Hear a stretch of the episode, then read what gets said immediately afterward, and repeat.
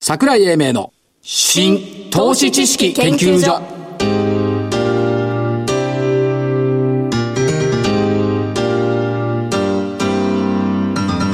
この番組は NPO 法人日本 IFA 協会の協力でお送りします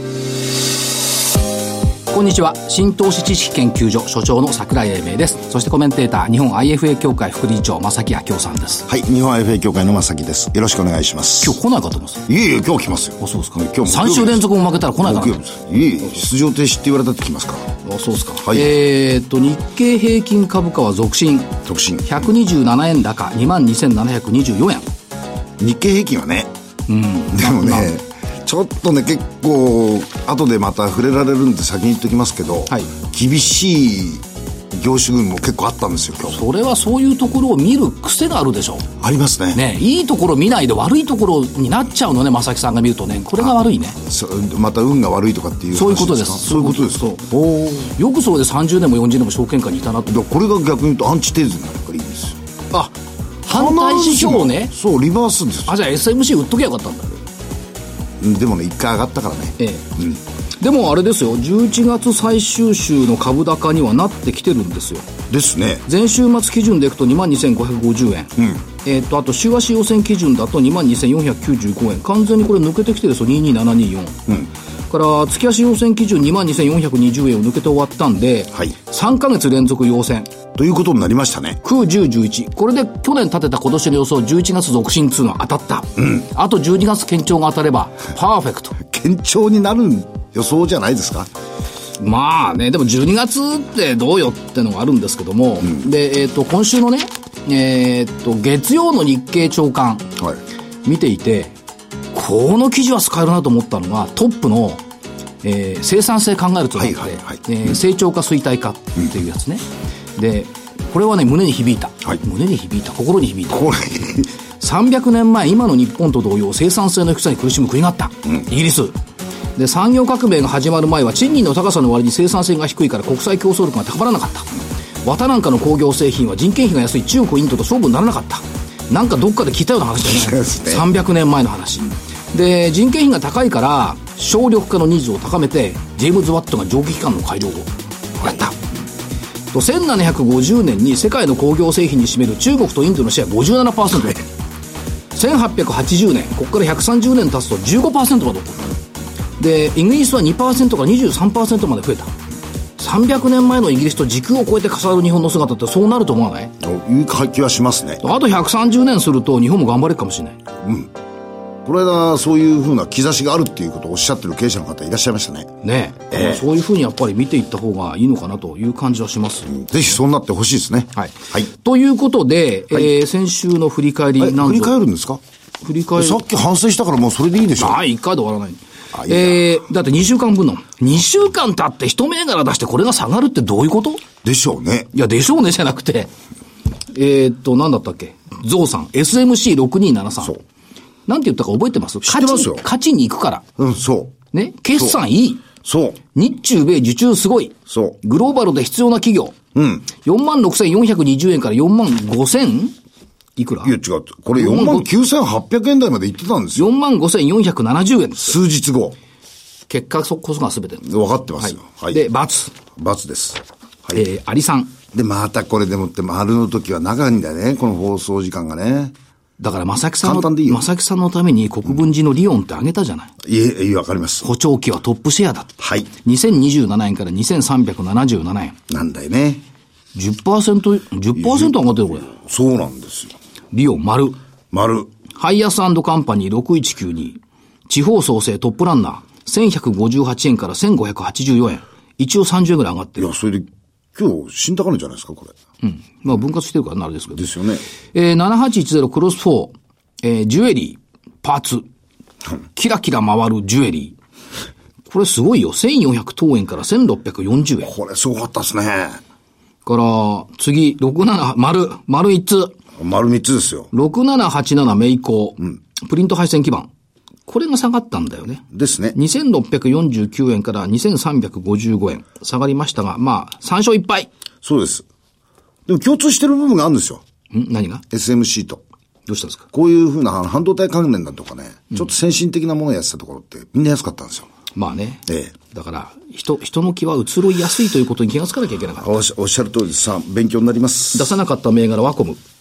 あこれはそ下がってんの645円が607 こ円。れ出さなくてよかった。うよかったね。えー、3勝1敗だから、はいこれで、えー、3連勝。 3連勝です。ということですそう。2連、二連敗の後3連勝。はい、じゃあ今年の銘柄、あ、ごめん今週の銘柄どう今週ぞ。、えっ、と、家宅、カルビ、2292。はい。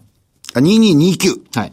えっ、と、これ、月初、あの、月初安っていうアノマリーみたいなものがあってですね、はいこのチャート見ていただくとわかるんですけど、8月、9月、10月って、このところがずっと悪かったんですよ。で、10月の末に決算を出して、決算のセカンドクォーターの数字が数パーセントはい、マイナスだった。原因が例の、おじゃがいも不足。はいっていう感じらしいんですが、まあ、あの、中身を見ていて、えーこれは多分、今年のところの一時的な減少であろうということで、えー、2229の軽い、いきたいと思いますわ。かった。わかった。またこれを売っとけとかって言うんでしそょの通り。注目銘柄1。どうぞ、はい。カルビーの売どうりぞ。はい、どうぞ。 2229の売り。あれね、オリンピックの時上がるんだよ。ききき あなたの話は聞いてます。東京五輪じゃ、ロンドン五輪の時じゃなかった。まあ、それはいいんですけど、じゃあ、カルビーの売りと、 えーっと、6240ヤマシンフィルタ。おおこれ、これ、あれよ、1年で10倍よ。ですよね。しかも、業績って、大幅情報修正よ。営業利益通期9億8000万が17億5000万。で、新たな炭素繊維の素材開発した。っていうことで、5分割して、分割落ちの日は止まってたのよ。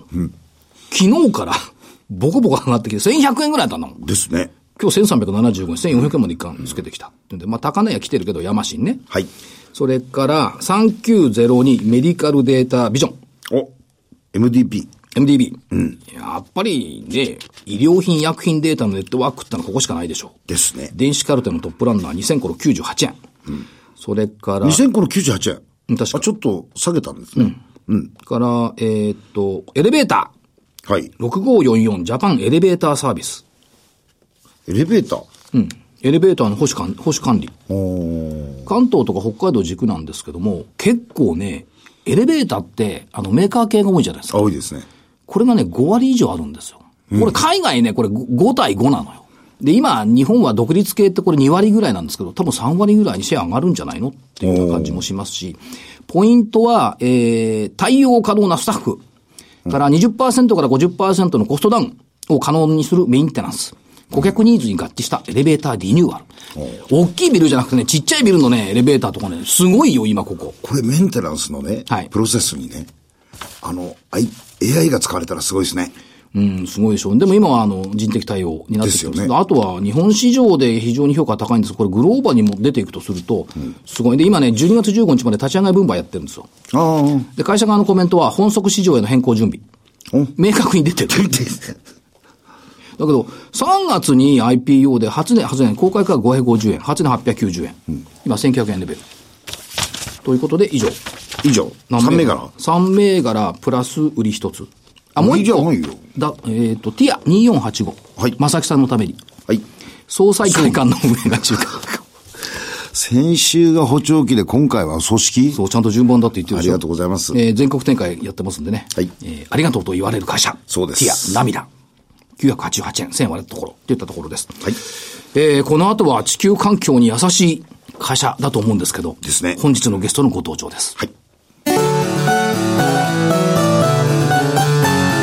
桜井英明の新投資知識研究所えーそれでは本日のゲストご紹介しましょう。証券コード6250、東証一部上場、株式会社山彦、代表取締役社長執行役員、長尾義明さんです。長尾社長よろしくお願いします。はい、よろしくお願いしよまろしくおす。願いします。青梅から来ていただきました。はい、ちょっと遠いです。でも東京都ですもんね。そうですね。山彦っていう、これ社名社長いいですね。はい。山の神様、山彦です。山の神様山彦。大きな事業でいくと3つに分けられるんでしょうか。はい。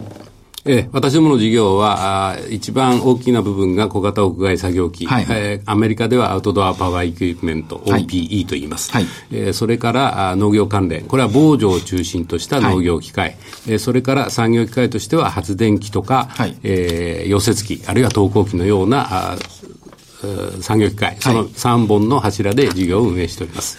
で、この3つの柱があって、まずはその小型の屋外作業機械を聞いていきますが、チェーンソー。はいこれ、木はやっぱり切らなきゃいけないですよね。そうですね、まあうんまあ、かつては柱材とかの切り出しが多かったんでしょうけれども、はいえーまあ、今は逆に言うと、お山を守るとはいいう意味で、山のメンテナンスのたためには欠かせない製品だと思います。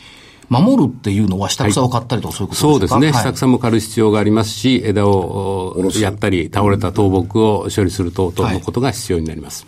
それから2つ目が農業用管理機械。はいこれは防除機、あぜ刈り、それからロボット芝刈り等々が含まれる。はい。はい。あの、まあ、もともと我々の納期というのは防除を中心としております。はいえーまあ、手で持って散布するものから、背負って散布するもの、それから車輪がついていて走って散布するもの、はいあるいは果樹園等で、えー風を起こして、ええーリンゴですとか、梨ですとか、はいそういう木に防除をするような機械、まあ、そういう防除の関連の機械を中心としてえー事業をしております。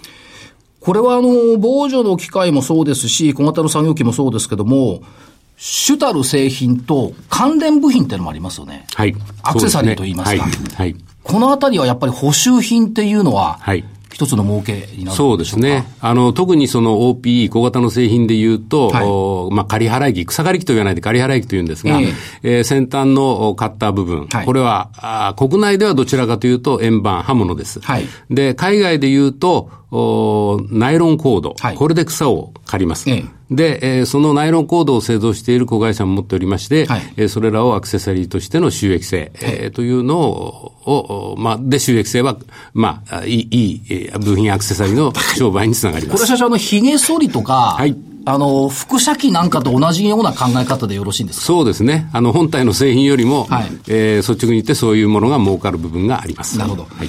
あと、一般産業機械、これ発電機、溶接機、はいということを考はいえてるといいんですか、そうですね。はい。これ、例えば、あのー芝刈り機ですとか、刈り払い機ですとか、はまあ、チェーンソーも含めて、はい。例えば、アメリカのお父さんとか子供たちって自分で芝刈ったりしてるじゃないですか。そうですね。まあ私もアメリカに10年ほど住んでいたんですけれども、はいご近所でも大体、えー、週末の仕事の一つとしはてい草刈りがあります。芝刈りがあります。はい。で、昨日ニューヨークとちょっと電話してたんですけども、はい今年のクリスマスプレゼントに、そういうの買う人多いのって聞いたら、なるほど。意外といるんですよって言ってたんですが、これいかがですか、ええそうですね。まあ、冬場は私どもにとっては需要期ではないので、はいえー数量は減りますけれども、まあ、意外とクリスマスプレゼントに、えーまあ、アメリカではトリマーと言いますけども、ええー草刈り機等が、を買っていただく場合もあります。なるほど。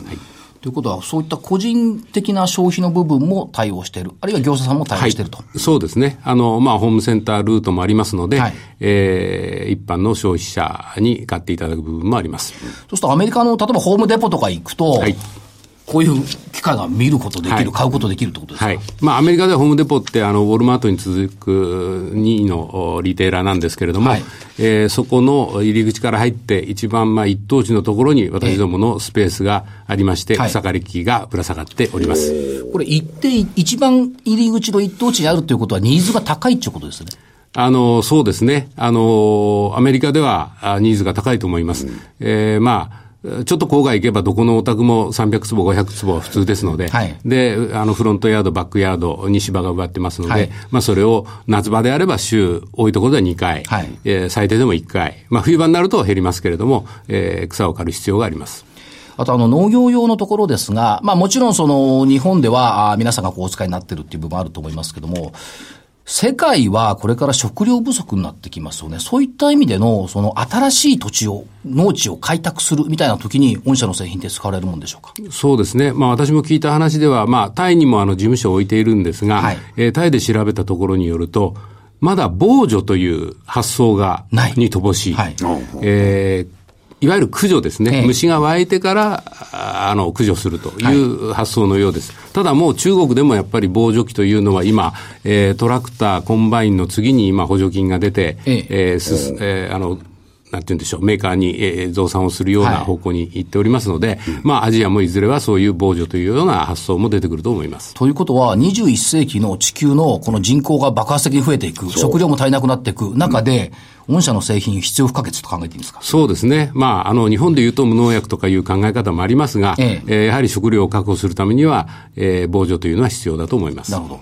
防除。正木さん農業出身ですけど、はいそうです防除っていう概念は日本にはあるんですかあのー子供の頃はね、まだなかったですね。もう、だけど今のところになれば、は逆に言うともう防除ですよね。まあ農業出身ってことはないんだけうど。んあねやっぱりね、農家ですから、ええあの、それの、あれ見るとさっき社長話したように、はいやっぱ害虫が出てきて、これどうすんだっていう話の方が、やっぱり先だったですよ。なるほど。うん、今はもう予防的に、はい。うん、それと特徴として、はい製品の一貫生産はいっていう部分がございますよね、はいこのこだわりはどこにあるんでしょうはい。あまあ、私どものその小型屋外製品というのは、はいえー手手で持つ、あるいは背負う製品です。はいで、その動力源というのは2ストロークエンジンによって、はいえー出力が出ております。で、その2ストロークエンジンを私どもは、えーアルミのインゴットを溶かして、はいシリンダーとかピストンを作るところから、あるいはクランクシャフトの熱処理、えーシリンダーのメッキ、はいまあ、それら全部を作れるというのは、まあ、比較的珍しいと思います。どっかは外注さんに出すというのが、まあ、ほぼ普通だと思います。なるほど。この間伺った時に確か社長エンジン5000本のように、はいエンジン5000本なんですか本当に。あの、入社以来開発部にいまして、はいえーエンジンの研究から設計をしておりました。はい。ということは、エンジンにもこだわりは非常に。ああ、今でも相当あります。はい。だって、社長の応接のデスクの上にエンジンが置いてあるんですよ。それ、二つ置いてありましたよ。そう。はい。やっぱあれ、あれ社長作ったエンジンですかえーちょっとそうじゃないかもしれません。今のものには 設計はしておりませんが、はいえーまあ20年前ぐらいだと私の設計したエンジンが、あー世の中で動いてました。さて、そういう中で、はいまあ、2ストロークエンジン、オートバイなんかでも懐かしいエンジンなんですけども、電気化っていうのもあるじゃないですか。はい。こことの兼ね合いはどう考えておられますかそうですね、あのやはり昨今、特にヨーロッパなんですが、ええー我々のような製品もバッテリーを搭載した、昔からあの電気のコードを使って切る草刈りですとか、はいチェーンソーというのはお、まあ、かなり昔からあるんですが、ええーやはりあのコード邪魔なんですよね、まして山の中で電気は取れませんので、えええーそういう意味で、えーエンジンがずっとお普及していったんですが、はいえー昨今はやっぱバッテリー、特ええにリチウムイオンが出てからはですね、えーその波というのは特にヨーロッパではあーだいぶ来てます。これやっぱり同居していかなきゃいけないってことそうですね。これれは我々にとっては無視はできません。我々も、えーモーターを今自分、自前で設計をし、はい製造もしております。まあバッテリーは買ってこざるを得ません。はいはい。あともう一つあの興味深かったのは、あの、例えば、あの、掃除機のルンバのように、はい芝を自動に買ってくれるロボットみたいなのがお役はにいなってるじゃなはいですいか。ああいう方向にやっぱ自動的っていうふうに進んでいくんでしょうかそうですね。あの、これもヨーロッパが顕著なんですが、はいえールンバのようなあー自動で草を刈るロボット。はいこれがヨーロッパでもかなり普及をしております。ただ、あーほほぼ日本とか、えー米国はまだ全くほぼ普及してないという、あの、のが実態ですが、はいまあ将来性はあると思います。なるほど。でそういう中で、ああの、御社がこうテーマとして掲げておられるのが、絶対品質っていう言葉がはい。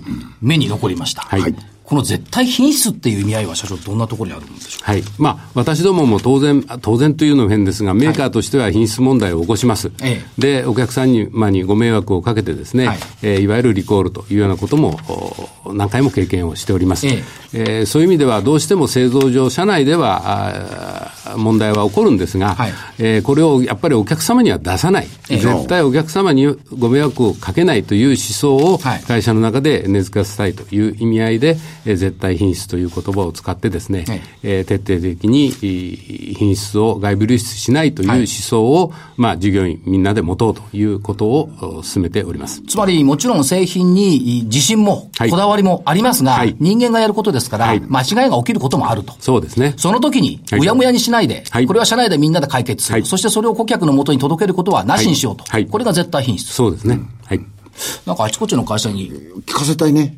ですね、という言葉。はいでも、それだけ風通しはいいってことですかそうですね。あのーまあ、一つ、例えば、あの、まあ、今、昨今いろいろ話題になっておりますが、えええー問題を落として起こした時もですね、まあ逆に言えば我々経営が判断すると、売り上げを上げたいとかなんとかいうことがあー出てしまいますが、はいえー逆にあの独立した PL 委員会というのを、プロダクトライアビリティの委員会ですね、はいはいはいえーそこでこれはリコールすべしということになったものが経営に後から上がってくると、はいその場ではオープンな経営会議の中で、これはやめとけなんてことは言うはずがないので、ええーまあ、非常にオープンに問題が起こったことについては上がってくるような風通しのいい会社にしてるつもりです。これは、だけど、一歩進んでますよね。はいいや、旗から見てるとみんなそう見えるんですが、実際にそういうふうに終わりになってる企業って意外と少なかったりするじゃないですか。機能するかしないかってのは、これ、経営関係を、はいが非常に大きな要素ですよね。そうですね、やっぱ昨今のでもやっぱ経営まで上がってないとか、社長は知らなかったというのがありますが、ええまあそれがなるべくやはり上がりやすいように、風通しがいいようにというのは、まあ常々、えー社内での話の中ではしてい、して、そういう会社でありたいというふうに思っております。あと、いろんな機会で見ていくと、例えばその、噴霧器。はい。農薬噴布だと、い噴霧だとか、はいこれもやっぱり技術なんですね。噴霧する場所。均一に流すとか。そうですね。あのー昔からその、ただ、あの、霧状にして撒いたからっつって、あの、ちゃんと農作物に付着をするわけではありません。はいえー静電気を使って散布するとかいうのもありますし、えーいかにやはりその農薬を少ない量でですね、はいはいえー効率を上げるかというのは継続して、えー研究していかなければいけない分野だと思います。それからまあ、海外で行くと、大豆の収穫期とか、じゃがいも収穫期とか。はいこれも必要不可欠ですね。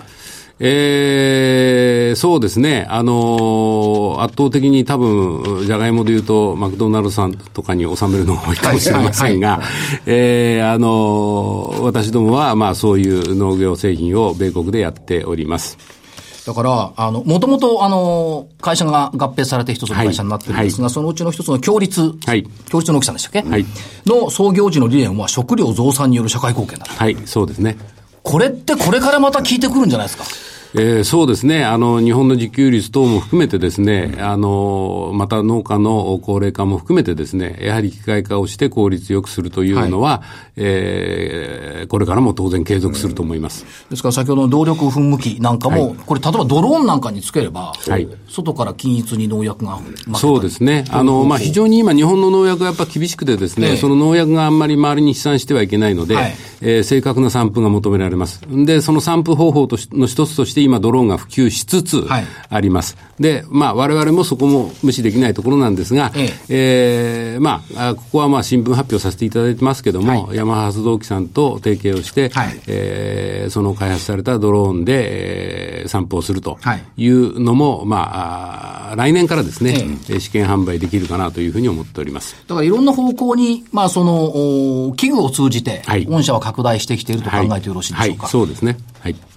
忙しいですよね。忙しいですね。はい。それとそういう将来に向けて何をやるかというのは、はいあの、なかなか種を探し、かつ継続して投資するというのはやっぱり大変な部分があります。さっきの社長がおっしゃった、あの、アメリカのホームデポですか。はいああいうところの、その、おまあ、いい場所に置かれてると。はいはいということは、主戦場といいますか、はい収益のお元になりそうな地域ってのは、やっぱり、アメリカですか。そうですね。あの、当面は圧倒的にやはり、あの、小型の製品でいうと、市場の大きさでいうと、北米がはい最も大きいので、えーまあ、そこで伸びてきた会社でもありますし、まあ、これからもそこで、えーそれに関わる仕事を拡大していかなきゃいけないと思ってます。でもそう考えると、やっぱり日本の企業って為替の問題ってのは結構あったじゃないですか。はいこれをやっぱり苦労して乗り越えてきたっていうふうに考えていいですかそうですね。まあ、あの、どうしてもやはり、あの、80円を切るような時代は、あ我々にとっては非常に厳しい環境であることは間違いありません。まあ、ただ、それ以降、やはり、あの、いろんな形でヘッジするということも進めてきてはおります。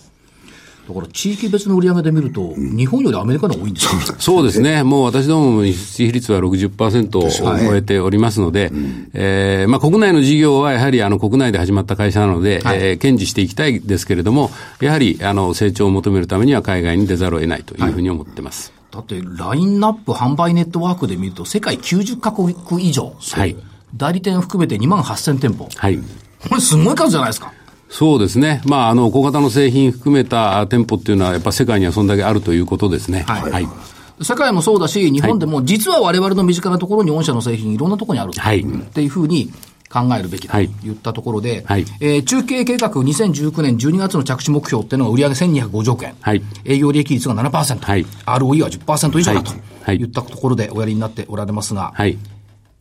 ね、ここを頑張ってはい。いくと。ええ、なんとか軌道に乗せてですね、これは達成したいというふうに思っておりますが、はい。今期はまあ変則決算ですけども、まあまたこれから通期。そうですねまあ変則決算としても今期業績よろしいですけど。まずまずです。 はい。だから、やっぱりどうですか、製品競争力を強化するっていうのが一つのポイントですか。はい。そうですね。あの、常にやっぱり新しい試みはしたいと思ってます。まはあ、い例えば直近で言うと、あの、国内ではチェーンソーもオートチョークみたいなですね、ええエンジンってやっぱりかけるのめんどくさいんですね。はいこれをいかに簡単にかけるかっていうようなこともやったりしてますし、あの、継続したあ各製品群における投資が必要だと思ってます。そういう意味ではやっぱり製品に対する創意工夫っていうのは常々やっていかなきゃいけない、ブラッシュアップが必要だと。はい。はい。そうですね。はい。もう一つ、販売サービス力。はい。これもまだまだ拡大する余地があると。ええ、あのーそうですね。あの、どうしてもやっぱり、あの、我々、物を作ってまず売る方を一生懸命やるんですけども、はいえー世の中にいろんな製品が今、まあ、私どもの製品が、あー溢れてるとは言いませんが、いろんな形で普及しております。はいで、そういうものをやはりちゃんとサービスをするというのが、特に国内では重要になると思いますし、はいまあ、もちろん海外でも、えー先進国においては、そういう部分を厚く見ていきたいというふうに思っております。たくさんの投資家さんが聞いていると思うんですけども、はい社長からメッセージを一言頂戴できればありがたいんですが。はい。まあ、一つ、やまびこという会社はですね、まあ、今、あープロダクトライアビリティのことを言いましたけれども、えー品質には、あーまあ、もともとこだわりを持っている会社です。えーそれがゆえに頑固すぎて、会社の物事のスピードが遅いという面も一部あるかもしれませんが、えーこのお誠実であるところについては、堅持をしながらですね、えーやはり、あの、将来に向かった部分に、やっぱり投資を惜しまず、はいえー継続して投資をしてですね、えーまあ世の中で少しでも価値ある製品を継続して供給していきたいというふうに思っております。ますます山彦が響いて戻ってくるようなね成長を期待してます。はい、ありがとうございまあす。りがとうございました。はい、ありがとうございました。資産運用の目標設定は人それぞれにより異なります。個々の目標達成のために独立、中立な立場から専門性を生かしたアドバイスをするのが金融商品仲介業 IFA です。NPO 法人日本 IFA 協会は企業 IR 情報を資産運用に有効活用していただくため、協賛企業のご支援のもと、この番組に協力しております。桜井英明の新投資知識研究所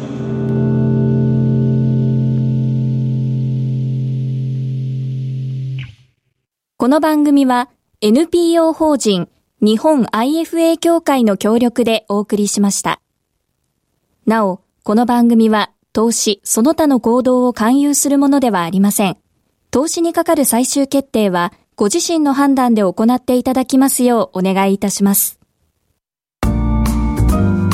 さてあっという間に終わりの時間なんですでがすね正木さんからお知らせ、はい、えー、と来年の2月なんですけど、はいえー桜井さんに、えーおいでいただいて株式講演会企業 IR セミナーを一つが荒いよねあ荒いです、えー来年も荒いです、えー、と場所は、えー会場 AP 東京丸の内、えーおいでいただくう会社さんはナノキャリアの中富社長、はいそれから三成ランディックの松崎社長、はいから、えーセックの秋山社長、はいえーこの3社の方においでいただいて、えー企業 IR セミナーをやりたいと思いますので、えーお申し込みは日本 IFA 協会のホームページの方からお願いいたしますはい私もこれから働きますんで夜8時からマネックス証券オンラインセミナーこれから8時から9時まで、えーもしお時間があったらご覧いただければというふうに思っておりますそれからえっ、とシャープが一部してというのはさっき流れてましたけどもお12月7日付でシャープが東証一部指定になってると、また組み入れになってくるの かなえ でしょうそれから明日は12月1日でしょはい17ヶ月連続月賞は高い。はいそこに期待したいというふうに思ってます。ですねえー本日は、あーこの辺りで失礼します。お相手は新投資知識研究所所長桜井英明。そして、日本 IFA 協会の正木でしたそれではまた来週まで失礼します失礼。します